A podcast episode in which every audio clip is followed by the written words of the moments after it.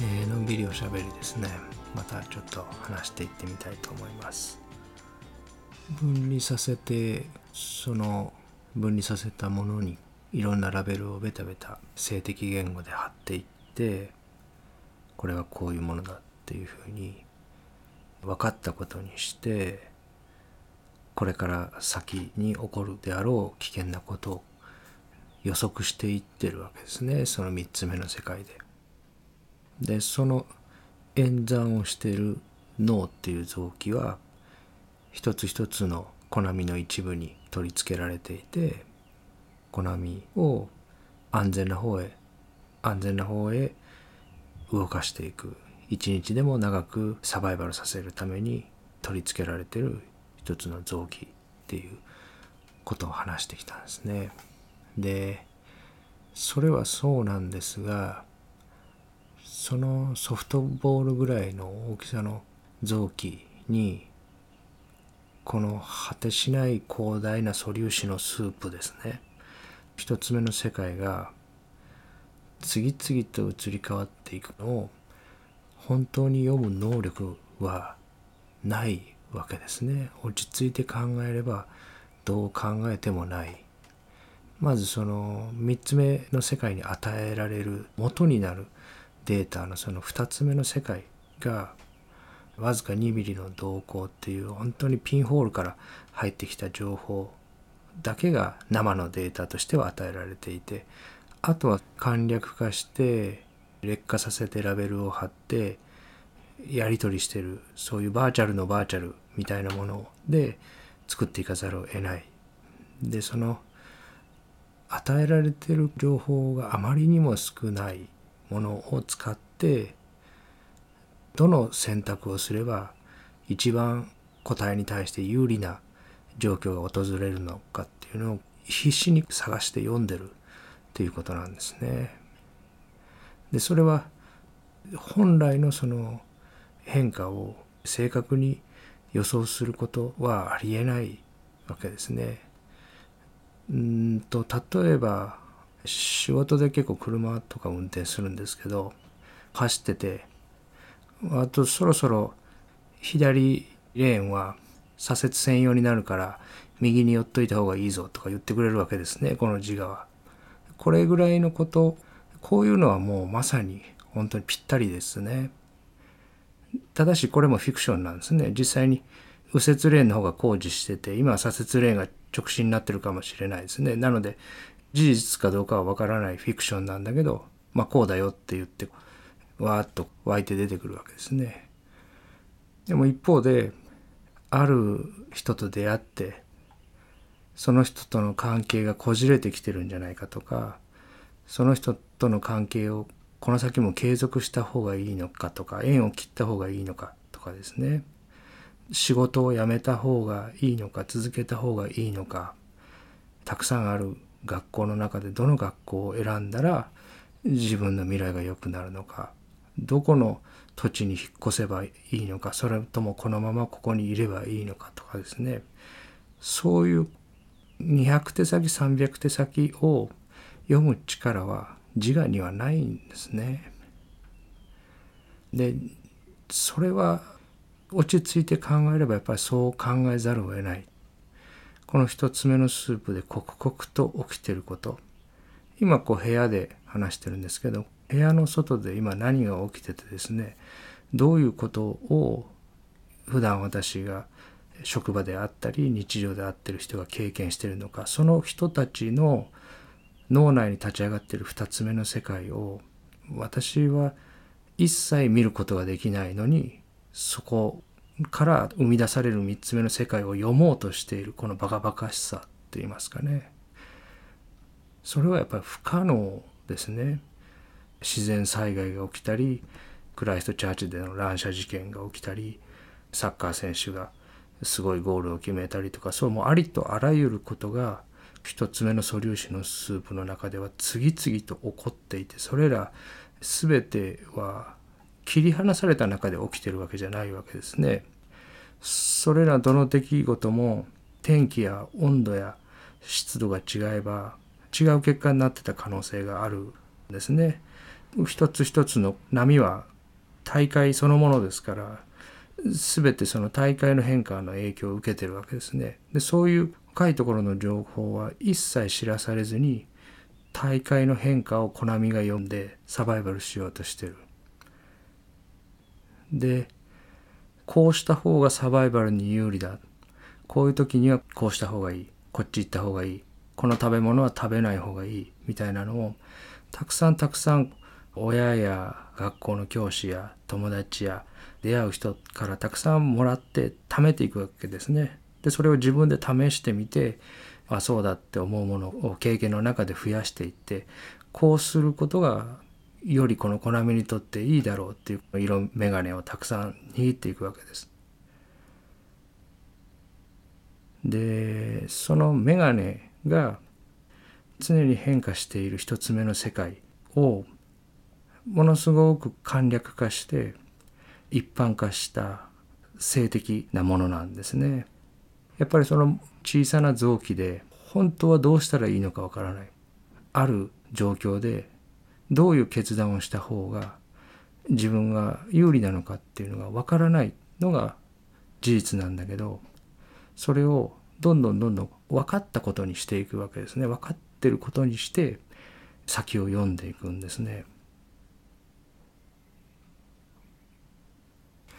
えー、っとこのことを考えるといつもちょっと思い出す一つのエピソードがあるんですけど、えっと、自分が小学校の時にですね東田舎に住んでたんですけど東京理科大学を卒業した先生が赴任されるっていうことになって理科の先生としてね赴任されるっていうことになってでまあ田舎者だったので東京理科大学っていうとまあものすごい優秀な先生なんだろうなってどこの大学がどうとかそういうのもわからないのでそういうふうに考えたわけですね。で若い先生でしたね。20代真ん中ぐらいの先生でしたかね。来られてあのすごく印象に残ってるのはなぜかっていうと最初の第1回目の授業ですね。その先生が私が確か小学校4年生か3年生ぐらいの時だったと思うんですけど来られた第1回目の授業で自分はずっと科学のことを勉強してきて大体今の世の中の仕組みはいろんなことが説明できるようになってきてると。で科学で説明できないことはなくなってきているので君たちが何か普段日常の中で疑問に思うことを聞いてみてくれたら僕が何でも答えるからって言ったんですね。それは結構衝撃的だったんですね当時の自分たちにとっては。ちょっとクラスがどよめいたような気だった気がします。うん、つまり今までの質問というのは算数ですね 2+2 は4とか 3×3 は9みたいなそういう質問に対して一つの答えがもうバシッと決まったようなことばかりを授業で教わってきたのが突然東京理科大学っていうすごい優秀なところを出られた理科の先生が新しく赴任されて何でも自分に聞いてくれと何でも答えるっていうふうにオープンクエスチョンな授業を始めたっていうことですごいこう衝撃的だったんですね。うんで多分それだけだったら記憶に残ってないと思うんですけどそのことがすごく印象に残ってるのはなぜかっていうと実はですね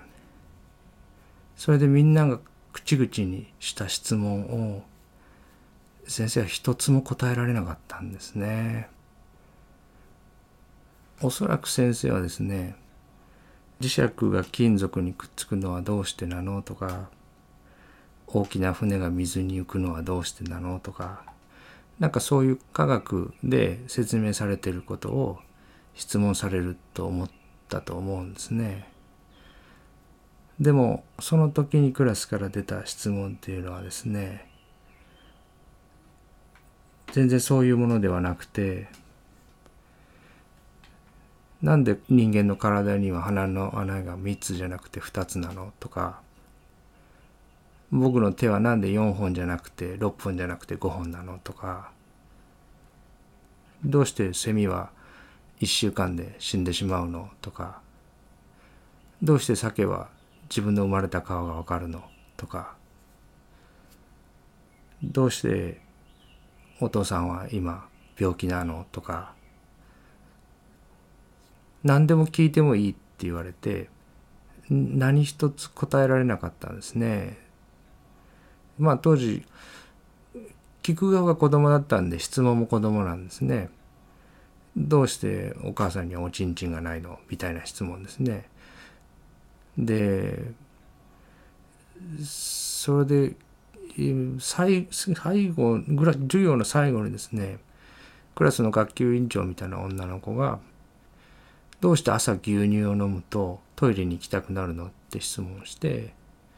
で先生が「お腹が冷えるから」って答えてそれで授業が終わったんですね。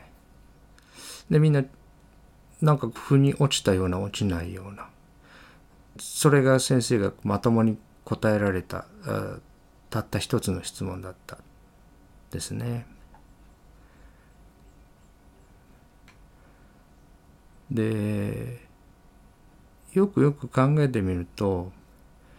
その0歳から7歳までの間にいろんな色眼鏡ですねこうした方が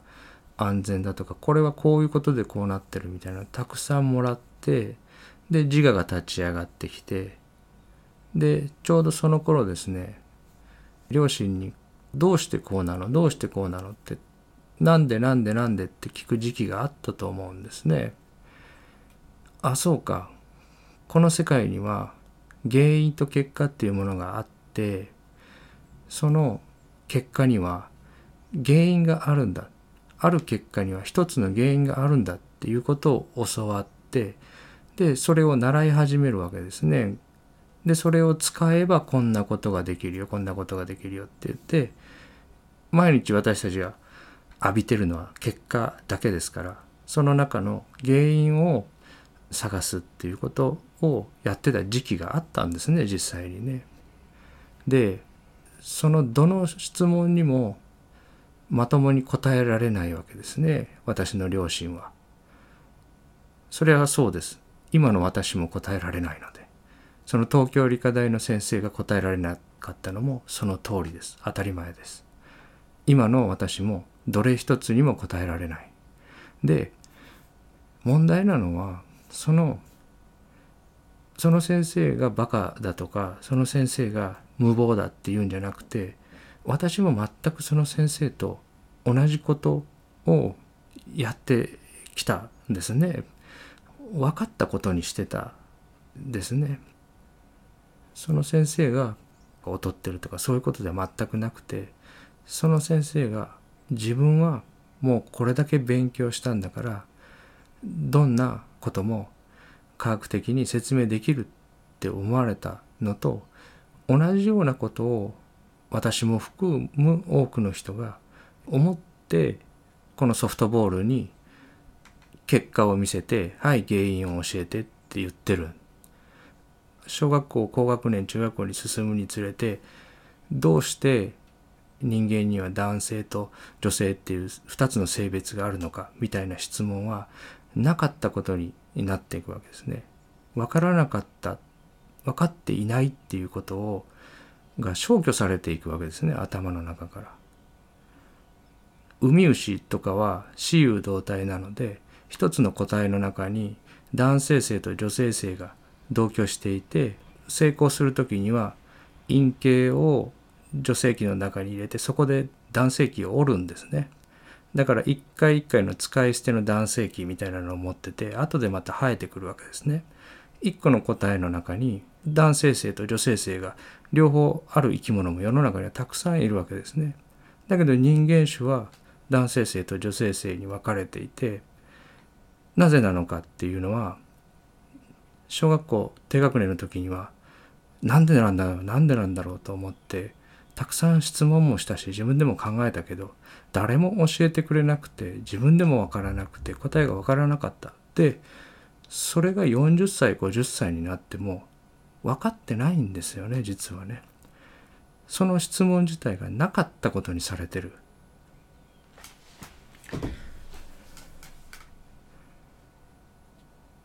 で例えば自分のせいで言えば父親と母親がある時に成功をして精子が卵子に侵入するという時に XY の染色体が分離して X の精子が入れば女性になるし Y の精子が入れば男性になるっていう時にそのどっちが受精卵に飛び込むかっていうのを私たちコントロールしてないしなぜそうなってるのかわからないわけですよね。例えばその受精の瞬間に母体の耳元に蚊が飛んできて母体が寝返りを打ったとしたら今まさに X の精子が入ろうとしてたのがずれて Y の精子が入ってればあなたは別の性別だったわけですね。じゃああなたがその性別でそこに存在するためにその時に母体の耳元に蚊が飛んでくるか飛んでこないかをあなたもコントロールしてないし親もコントロールしてないし誰もコントロールしてないですね。でそしてそれがなぜかもわからないしないですよねその原因と結果も。で無理やり原因と結果を考えようとすればそれは全部なわけですね。その時の飛んできた蚊が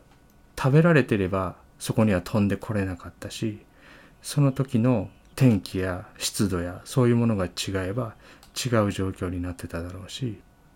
ある一つの結果に対して原因が一個っていうのは完全にフィクションの世界三つ目の世界でしかありえないわけですね。一つの結果に対して原因は無限にあってそれこそ本当にたどっていけばビッグバンまで行かなきゃ原因は言い尽くせないことになりますね。例えば2たす2は4、うん、4引く2は2みたいな数式も一つ目の世界では成り立たないわけですね。簡略化した不調のようなものが成立するのは3つ目の世界だけですね。2つのリンゴを2つのリンゴと足して4つのリンゴにした。でそこから2つリンゴを取って2つと2つに分けたっていう時にペアだった最初の2つと次に足した2つと最初と同じペアで引けばいいですけど別のペアで分けたらそれは同じ2じゃなくて別の2ですよね。だからそれは一つ目の世界とは別なものなんですよね。そもそもの実存にはそういう関係とか原因とかそういうものは存在しないですねただこの今があるだけということですね。でこのわからないものをなかったことにしてラベルを貼りながら分かったことにしていくっていう仕組みはサバイバルのためにせざるを得ないというかね早くやっていかなきゃいけないっていうふうにゆっくりもさせてもらえない早く分かったことにして周りにあるものにラベルを貼って先を読んでいくことをせざるを得ない宿命って言いますかねそれも少ない情報でですね。で何をどこに提示するかも3つ目の世界では自由なのでどの考えを振らせてどの考えを考えないかどの考えをなかったことにするかみたいなのも自由なんですね。そういう分からないっていうことにとどまるっていうことは自我はやっぱりできないですね。分からないだとずっとそいつが何かはしでかさないか目をつけ続けてなきゃいけない。でそんなエネルギーはやっぱり制限として演算しきれないわけですね。そんなに全部にエネルギーをかけて。わからないわからないわからないっものだらけだったらもう恐れだらけで落ち着けないわけですね。分かったことにして離れるか近づくか決めて動かないと間に合わないからせかされてるっていう側面もあるしずっとその学校で小中高まあ行く人では大学も含めてなんでこんなこともわからないのって言って怒られ続けてきましたよね。わからないことよりも分かることの方がいいことだって言われ続けて育つわけですね。でも本当は分かってないんですね。分かってない状態の方が実は一つ目の世界に対して誠実なんですね。分かったことにしている方が問題なのに分からないっていうことはダメだまずいことだ劣ったことだっていう教育を受けるわけですね。で分かった分かった分かったってたくさん分かったものの方がより優れた答えだって言って順位をつけられるわけですね学校で。分からなかったものより分かったものの方がより良い存在だっていうふうに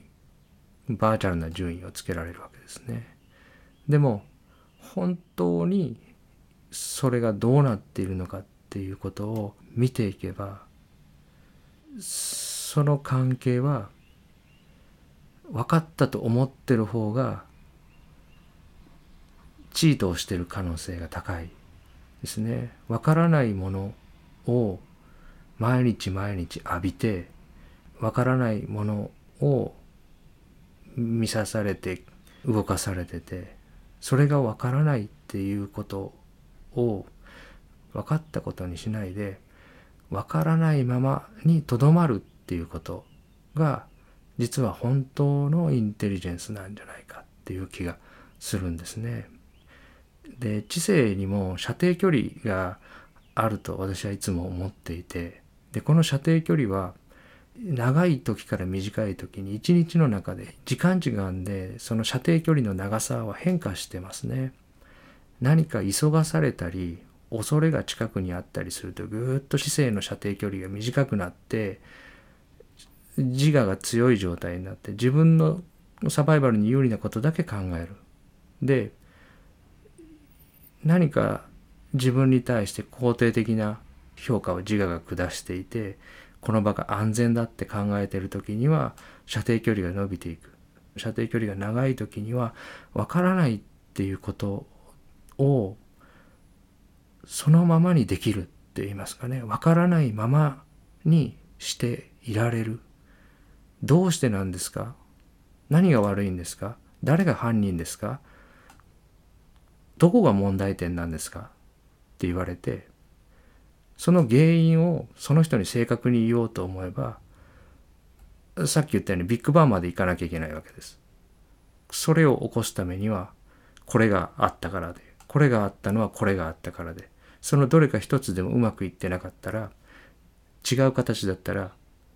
今この今日のこの瞬間の一つ目の世界じゃないっていうことなのでそれは分からないものは分からないっていうところが本当は誠実なところなんですね。でそこが今まで話してきた分離させて自分に対して安全か危険かっていうラベルを貼る前のところニュートラルなところですね自分に対してそのものが安全なのか危険なのかわからないでわからないっていうものを無理やり分かったことにして何かジャッジメントを下してこのコナミを動かして動かしてってやらざるを得ないのがこのソフトボールぐらいの大きさの知性の限界だっていうことですね。でそのインテリジェンスは恐れの量とか決断までのせかされてる度合いとかで伸びたり縮んだりしているそういうところだと思うんですね。学校社会そういう3つ目の世界の中での日々の日常の中で分かりませんっていうのって難しいですよね。なんで分からないんだとかじゃあどうすんだとかいつまでわからないなんて悠長なことを言ってるんだって言ってずっと白か黒か突きつけられますよね。わからないことが良くないことだみたいな教育をずっと受けてるのでわからないっていうことにとどまれなくなってるんですね。でわからないものはすぐ神だ仏だとか大いなるなんちゃらだみたいに跳ねちゃうんですね。そうじゃなくてわからないことが当たり前のノーマルな状態ですね。このコナミがどんなことを喋ってどんな行動をしていつ死ぬかもうわからないですね。わからないでどうしてって思ったこと昔小さい頃にどうしてどうしてなぜなぜって思ってたこと全部今もわからないままですね。でそれが分かるっていうことがより良いことだとか幸せに近づくことだっていうのは誤解ですね。分かっていく理解していくっていうことが良いことだっていうのが錯覚なんですね。分からないものにラベルを貼らないで分離させないでわからないものをわからないままにしておいてそれと一緒にあるっていうことが実は本当に安らぎのある落ち着きのある場所はそっちなんですね。分かっていくことの先じゃなくて分からなかったものを嘘をついて分かったことにして生きてきて本当は分かってなかったことに帰っていくっていうことが2つ目の世界に戻っていくっていうことだと思うんですね。どんどんどんどん分離させてこれは分かったぞここは分かったぞって言って切り刻んでいくことを長い時間かけて学校教育で教わるってその社会の中でも求められるんだけどもわからないの方に誠実に戻っていくっていうことですね。そちらの方が穏やかで平和で二つ目の世界実存に即してるっていうことですね。分かったことにしている時には自分のインテリジェンスは知性の射程距離ですねどこまでその知性が届いてるか仮に光みたいなもんだとするとそれが届いてるかっていうその射程距離が分かっていないっていうことをそのままにできている時には遠くまで届いているっていうそういうふうに思いますね。わからないままにわからないものをしておくっていうことは、えー、自我にはできなくて、えー、早く分かりたい安全だって思いたいっていうそのマインド思考の流れからは本当にわからないものは思考そのものからも追い出されてしまって触れられないようにされてるですね。将棋の棋士が相手がどういう手を打ってくるかわからないってなるともうそこから先が読めなくなってしまうと一緒ですね。でも自我が何を読んで何を答えがを出そうがそれは実存とはずれてるですね。でここは、えー、毎日の中で左車線に寄ってた方がいいよって言ってくるのと同じようにその自分の頭の中に降ってくる思考をよく見てればまあそういうこうだよこうだよとこっちの方がいいよっていうのはまあ半分以上間違ってますね。当たってない。そういうのも見えてくるですかね。だからああ分かってないんだなっていうのはとっても思うでですね。でそれでよくてそれが本来そのままそこに落ち着くべきところあなたがどんな人かわからないし自分がどんなものかもわからないしこの先どうなのかもわからないしこれまでどうだったかも捉えきれないけれども二つ目の世界は今もこの瞬間にも立ち上がっててそれは解釈を要求してないですね。